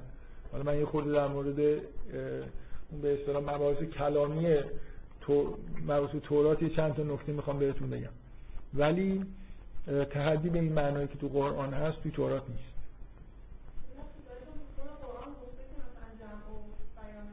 آره در تورات هم در حال یه اشاره هایی به مثلا چیز هست دیگه. جمعآوری تورات و این حرف هست. در قرآن هم به نوعی ببینید بذار من اینجوری بگم. در, قرآن آیه‌ای که مثلا شما دارید الان بهش اشاره می‌کنید آیه‌ای که به پیغمبر میگه که در زمان وحی تکرار نکن ان علینا جمعه و قرآن. این معنیش نیست در طول تاریخ حفظش می‌کنیم مثلا که تحریف نشه. معنیش اینه که مثلا یه یه جای دیگه میگه سنقره و کفلا تنسا اینکه ما یه کاری می‌کنیم که فراموش نکنیم این رو. یعنی پیغمبر ظاهرا نگران این بوده که وقتی آیات خونده می‌شده اینا رو یادش نمونه. که وقتی داره به مردم میگه اشتباه بکنه. این اینا این آیات مربوط به این ماجرا هستن ظاهرا. نه مربوط به آخه نه ببینید این جمعه و قرآنه فکر می‌کنم یه خود احتیاج به بحث داره که مربوط به جمع قرآنه یا مربوط به همین آیاتی که اون لحظه داره نازل میشه. شما دارید میگید که این آیات فکر نمی کنم خیلی مفسرین زیادی با شما موافق باشن که این رو به معنای جمع آوری کل قرآن. یعنی چی؟ من به یه کسی که بگم لا تحرک لسانه کرد یعنی الان چیز نکن عجله نکن در قرائتش. ان علینا جمعه و قرآنه یعنی اینکه ما بعدا مثلا در زمان عثمان اینو جمعش می‌کنیم. این چه ربطی به این داره؟ فکر می‌کنم مربوط به آیاتی ظاهرا باید بشه که اون لحظه داره وحی میشه دیگه. که تو تو این عجله رو نکن برای خاطر اینکه مثلا ما یه جوری این رو جمع آوری می‌کنیم. حالا من من خود بعید می‌دونم که بشه اینجوری تعبیر کرد و از این حالا به فرض من من ممکن این نیستم که در قرآن اشاره هایی به حفاظت از قرآن شده باشه. خب یهودی هم همچین ادعاهایی دارن دیگه. یعنی تورات نمی‌تونه تحریک شده باشه به دلیل اینکه مثلا خداوند از تورات داره محافظت می‌کنه. شما خب من الان بگم یه آیه مشخص در تورات بیارم که عینا همچین حرفی زده شده باشه شاید نه. ولی اینکه خداوند احکام رو بر سنگ نگاشته خداوند نمی‌دونم همین که الان من خوندم سموئیل باز دوباره اینا رو روی سنگ نمی‌دونم درش کرده یه بخشای از تورات رو. اینکه خداوند می‌خواد که قرآن رو تورات رو حفظ بکنه. و داره این رو در واقع نگهداری می‌کنه و طبعا نباید معتقد باشیم به اینکه من دقیقا چیزای استدلالای کلامی آوردم که اصولا چجوری میشه که خداوند سخن بگه و سخنش مثلا نابود بشه. از سخن خودش حفاظت نکنه. به نظر میاد که این مشکل. به هر حال یهودی ها دلایل متنی دارن. اگه تو تورات نباشه توی روایاتشون که با سراحت فراوان این مسئله هست و اینکه تورات کلمه به کلمه مثلا عین اون چیزی که از طرف خداوند اومده. و بنابراین هم دلایل متنی دارن و هم دلایل تاریخی دارن. همونجوری که شما مثلا یه جوری اعتماد می‌کنید حالا به خلفا یا به ائمه برای خاطر اینکه متنی که به وجود اومده متن صحیح و سالمی بوده اونا هم به شدت بیشتری می‌تونن این استدلال بکنن. برای اینکه تورات در زمانی جمع شده که بعدش بنا به اعتقاد خود شما پیامبران زیادی ظهور کردن که با متن مشابه تورات سر کار داشتن. و دلایل عقلی هم که برای عدم تحریف قرآن وجود داره عینا برای تورات هم قابل تکراره. اونا هم همه همه حرفایی که متکلمین مسلمان درباره قرآن می‌زنن اونا هم در مورد تورات می‌زنن اینکه اصلا چطور ممکنه که مثلا کلام خدا تحریف بشه و این حرفا. این نقض قرضه اصلا خداوند چرا شریعت و تورات مثلا نازل کرده بعد بذاره از بین بره؟ همون مشکلاتی که از نظر مسلمان ها وجود داره از اونا, از اونا وجود داره. فقط مسئله اینه که مسلمان ها شاید فکر کنن که اینجا مسئله خاتمیت مطرحه. که خب موضوعی که خب تورات هم به یه معنای خاتمه دهنده یه چیزیه دیگه. یعنی من می‌خوام ادعاها به طور مشابه اونجا وجود داره. یعنی یهودیان به نوعی به خاتمیت خودشون معتقدن. مثلا قرار نیست مسیحی ظهور بکنه و تورات تغییر بکنه که تورات خاتمه دهنده نزول شریعت دیگه. این عهد یه عهد جاودانه است. بنابراین باز یه جورایی بیمعنی میشه که شما بخواید مثلا استدلال رو بیارید سمت مثلا خاتمیت و اینجور حرفا بفرمایید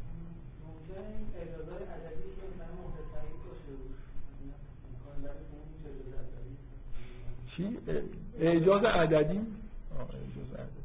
خب اصلا از این حرفا که یهودی ها اینقدر زدن که می‌خواید اگه دوست دارید هر چی دوست دارید من براتون بیارم اصلا این ببینید این مسائل مربوط به عرفان یهودی اصولا خیلی وابسته به زبان عبری. و مثلا ما شاید توی تحت تاثیر یهودی ها یه نهزت های مثل حروفیه و اینا توی که خیلی در اقلیت هم ولی در عرفان یهودی اصولا کلام و واژگان و حروف نقش خیلی خاصی دارن چون عبری زبان مقدس دیگه.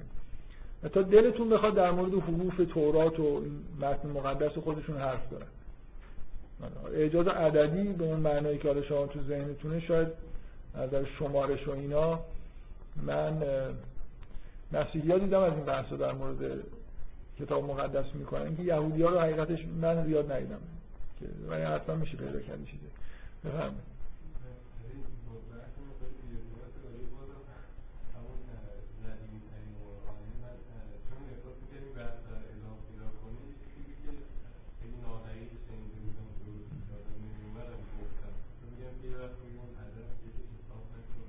آره نه هیچ کس حساب نمی‌کنه.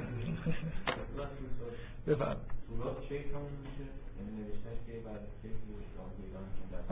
تورات به نوعی در اسایت بابلی نگاشته میشه. حالا نسخه که وجود داره تورات کامل در اسایت بابلی نگاشته شده. ولی منظور از عهد عتیق نه تورات. ادعا در مورد توراتی خود غلیظتر از این حرف هست از تورات توسط خداوند نگاشته شده. بخشایش در طول تاریخ توسط موسی و یوشع مثلا نگاشته شدن. و نهایتا حالا به از توشون این پنج فصل در اومده که در مورد اینا ادعا اینه که کلمه به کلمه به نوعی مربوط به خود حضرت موسی میشن و کلام خداوند هست بعد از اون نه در مورد بقیه تاریخ بنی اسرائیل. تاریخ بنی اسرائیل ثبت شده. اصولا اون حالت قداستی که پنج فصل اول داره لزوما برای بقیه عهد قائل نیستن. بخوام بگن که کلمات مقدسی هستن این حرفا. ولی در مورد پنج فصل اول همون احساسی که شما نسبت به قرآن دارید وجود داره. خب بفهم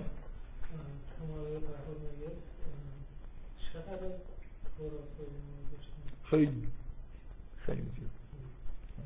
فکر می‌کنم پنج فصل اول رو کامل دارن مطمئن نیستم ولی فکر می‌کنم همش دارن فرقش با عهد عتیق اینه که یه چند تا فصل اونجا هست که توی عهد عتیق نیست. از اون کتابای آپوکریفا چیزایی وجود داره توش. اونایی که مورد تایید علما یهود قرار نگرفتن مثلا اینکه دوتا اونجا پیدا شد. ولی فکر می‌کنم متن تورات خیلی انتباه خوبی داشته پنج فصل اول با چیزی که اونجا پیدا شد.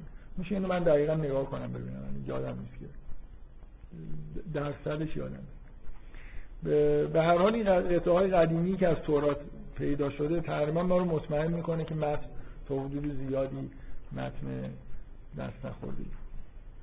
دست نخورده از زمان مثلا یه قرن قبل از میلاد مسیح به این ور یه اسناد مدارک داریم که برای شما باید کفایت کنه.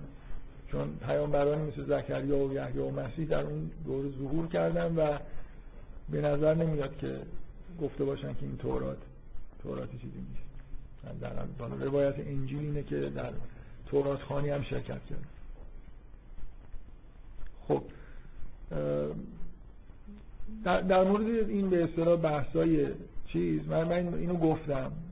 فکر کنم تو نیمه اول جلسه اول گفتم که در یهودی ها علاقه به بحث در مورد متن تورات از تاریخی ندارن. یعنی ایرادایی که گرفته میشه که مثلا این متن مشکلاتی داره از نظر جمعآوری و اینا. من تا حدودی فکر می‌کنم که مسلمان ها واقعا من متنای آکادمیکی دیدم که توش ادعا می‌کنن که خب مسلمون ها به هیچ وجه علاقه به بررسی به اصطلاح انتقادی تکست قرآن ندارن. یعنی همونطوری که مثلا در مورد بقیه کتاب عمل میشه. و خیلی استقبال نمی‌کنن به هر حال دیگه. نمونهش هم این کتابی که اخیرا نوشته شد که طرف از ترس باعث مستعار منتشر کرد که مبادا مسلمان بر علیه شیعه اقدام بکنه. که ادعا کرده بود که بعضی از ریشه های کلمات قرآن مثلا آرامی هستن این حرفا. خب این من خواستم این بحث خاتمیت رو در مورد خاتمیت هم خود بحث بکنیم دیگه. خات... اولا به همون ترتیبی که شما احساس می‌کنید که چرا فکر می‌کنید؟ باز این این سوال رو مسلمان چجوری جواب میدن؟ چرا فکر می‌کنن که دین خاتمه؟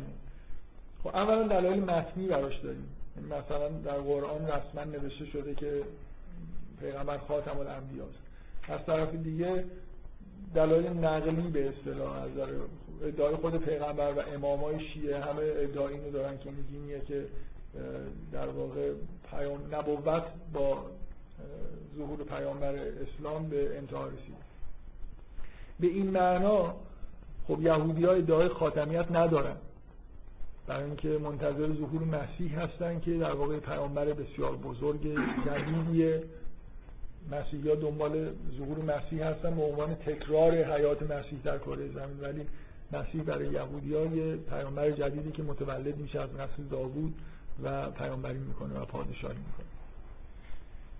خب ولی در واقع نکته ای که برای یهودی ها هست از یه جهاتی ادعای خاتمیت دارن. اونم ختم شریعته. به این معنا که قرار نیست کسی شریعت جدیدی بیاره و اون احساسی که یهودیان نسبت تورات و شریعت خودشون دارن اینه که یه چیز پرفکت و کاملیه و اصلا براشون معنی دار نیست که کسی بیاد ادعای بکنه که مثلا یه جوری خدشه به این چیز. شما یه روایت معروفی رو همتون شنیدید که حلال محمد حلال الى یوم القیامه حرام. این همین احساس در اونجا هم هستی خداوند شریعتی رو در واقع به وجود آورده و این تا روز قیامت هم به نوعی پای چیز پای داره. بنابراین یه جور خاتمیتی رو در واقع بهش معتقدن و در مورد ظهور مسیح و اینا هم گفتم که مسئله در بفرم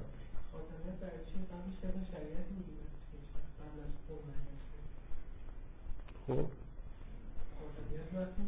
خدا کارا رو یه دفعه انجام میده ختم میشه دیگه. یعنی یعنی چی؟ خاتمیت یعنی یه کاری باید حتما در طول تاریخ چند بار آره دیگه. بله. نه نبوده که به طور مقدماتی از نوح شروع شده. بله یهود معتقدن که شریعت مختصری در زمان حضرت نوح بوده ولی بعدا کاملش در زمان حضرت موسی داده شد. بفهم شما مسلمان ها مشتهد دارید؟ اما اون هم مشتهد هم اونجا شما کم دارید. اون هم مشتهد هم منظورتون استنباط جدید و این حرفا گفت من اون جلسه اولم گفتم کلی بحثای مثلا فقه خیلی خیلی خیلی وسیع و چیزی دارن دیگه. به اصطلاح حلاخا بهش میگن. و خیلی بحثای پیچیده و ظریف فقهی دارن خیلی زیاد.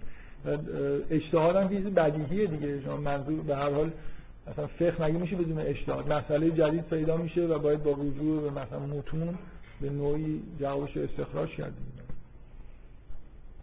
خب بفهم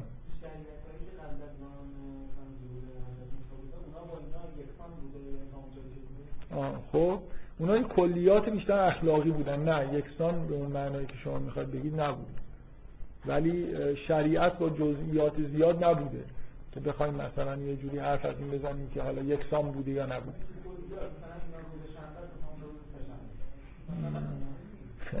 نه اصلا شریعت آخه اون چیزی که در مورد حضرت نوح ادعا میشه بیشتر مقررات اخلاقیه تا شریعت به اون معنایی که اون چیزی که یهودیان میپذیرن و قبول دارن اینه که مثلا یه هفت قانون به حضرت نوح مثلا داده شده. خون خون حیوانات رو نباید خورد.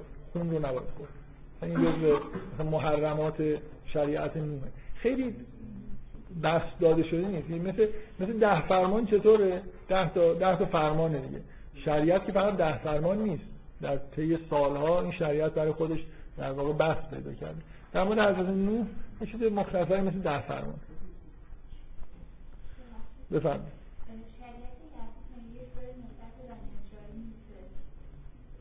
خب.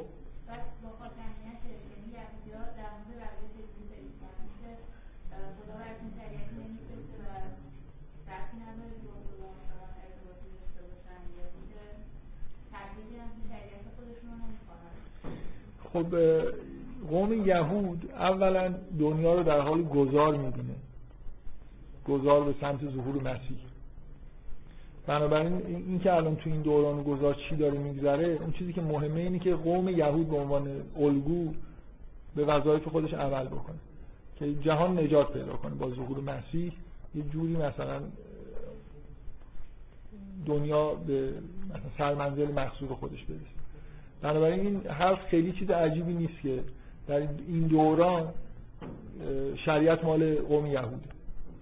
در عین حال همونطوری که یهودی ها تا حدودی تاکید دارن روی این مسئله قوم یهود به شریعت عمل می‌کنه به قوانین اخلاقی عمل می‌کنه درست زندگی می‌کنه و با اقوام دیگه هم تعامل داره. بنابراین می‌تونن یاد بگیرن. و یهودی ها معتقدن که این اتفاق افتاده در طول تاریخ. یعنی خیلی منشأ خیلی برکاتی که در دنیا در واقع وجود داره همین قوم بنی اسرائیل بوده که رفتار اخلاقی مثلا ایده, های یکتاپرستی از طریق قوم بنی اسرائیل در دنیا پخش شده. مثلا قوم بنی اسرائیل به مسیحیت من ببخشید میگم قوم بنی اسرائیل بعضی از علمای یهود به مسیحیت و اسلام اینجوری نگاه می‌کنن. ادیانی که درسته که ادیان الهی و معنای واقعی کلمه نیستن ولی تحت تاثیر تعالیم قوم یهود به وجود اومدن و باعث یکتا پرست شدن به حال اکثریت قاطع مردم دنیا شدن. یعنی اینا آثار در واقع ظهور قوم یهود در دنیاست. درسته که به اون سرمنزل نرسیدیم چون مثلا مسیح ظهور نکرده. ولی همین که قوم یهود داره عمل می‌کنه مثلا یهودی ها خیلی زیاد در واقع روی این تاکید می‌کنن که شریعت اخلاق فقه احکام عقاید کلام فلسفه همه این چیزهایی که توی ادیان دیگه می‌بینید اینا منشأ یهودی داره یعنی مثلا فرض کنید شریعت مسیحی اخلاق یهودی با یه تغییراتی مثلا در شنبه شده یک شنبه. مسلمان ها کردن جمعه.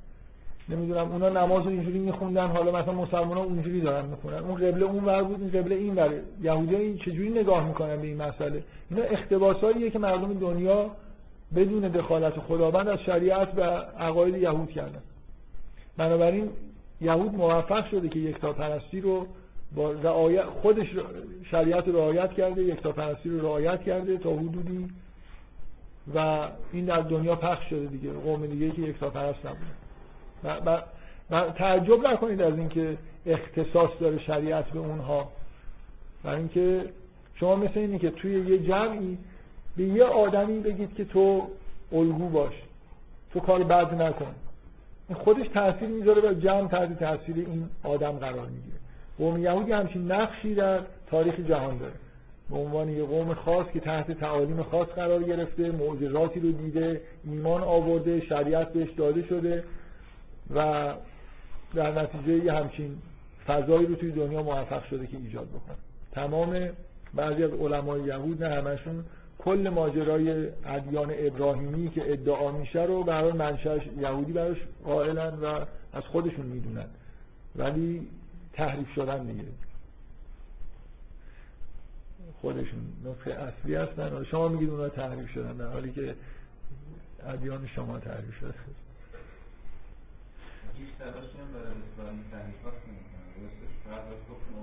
آفرین آره یعنی دین یهود اصولا وظیفه ای در قبال هدایت دیگران بهش ندادن. مهم پاک بودن و مقدس بودن خودشون. و بقیه هم خب حالا تحت تاثیر قرار گرفتن دیگه. از یک تا پرستی خوششون اومده کم کم. بوتا رو گذاشتن کنار. مثلا این رسم خسنی کردن خب مسلمان ها من دارن این کار می‌کنن. چون شریعت یهود ببینید مسلمان ها و مسیحا رو هم دیگه جمع بزنید خلاصه همه این شریعت جوری پخش شده یه سریشون اونا می‌کنن یه سری اینا می‌کنن. حالا شنبه و یک شنبه و جمعه خیلی هم با هم فرق نداره. میانگینش آره. این نشان در انحراف دیگه. اونا وسطن یه خود اونا بردن اون ور شد جمعه خود اینا آوردن این ور شد یک شنبه. اصلش همون شنبه یه استدلال خیلی خوب و دقیق پیدا کردیم برام که اصل بذارید حالا که به اینجا رسید بس من این تاکید بکنم. چون من دارم سعی می‌کنم به یه جایی برسم که شما احساس یهودی ها رو نسبت به دین خودشون بفهمید. این خیلی این احساس در یهودی ها موج می‌زنه. اینکه منشأ همه چیز در جهان هستن. نظر اصلاح و معرفت و فقه و کلام و فلسفه و همه چیز یه جوری برمیگرده مثلا به چیزهای خوبی که در دنیا اتفاق افتاده منشأش دینداری قوم یهود بوده. اینکه اصلا شما ببینید به قوانین اخلاقی یهودی نگاه چون یه،, یه کتاب مثلا حالا کتاب مقدس کتاب های معاصرشون. ببینید یهودی ها به مسائل اخلاقی که می‌رسن چجوری برخورد می‌کنن. تقریبا یه کتاب اخلاقی یهودی بخونید هیچ فرقی با تعالیم اخلاقی که به شما داده شده نداره. همسایه خودت دوست داشته باش.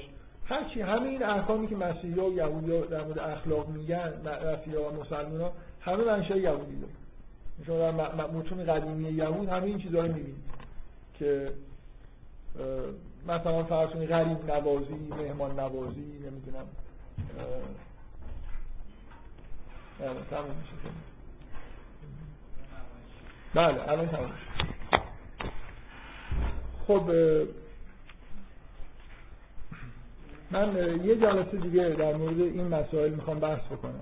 این تاریخ رو که واقعا یه جورایی میشه گفت سرهم بندی کردم برای اینکه خیلی جزئیات داره و کتاب عهد عتیق بخش عمدهش همین بیان تاریخ از زمان مثلا یوشع تا اسارت بابلی و اتفاقایی که در اسارت بابلی افتاده اینا به با جزئیات زیاد اینجا نوشته شده.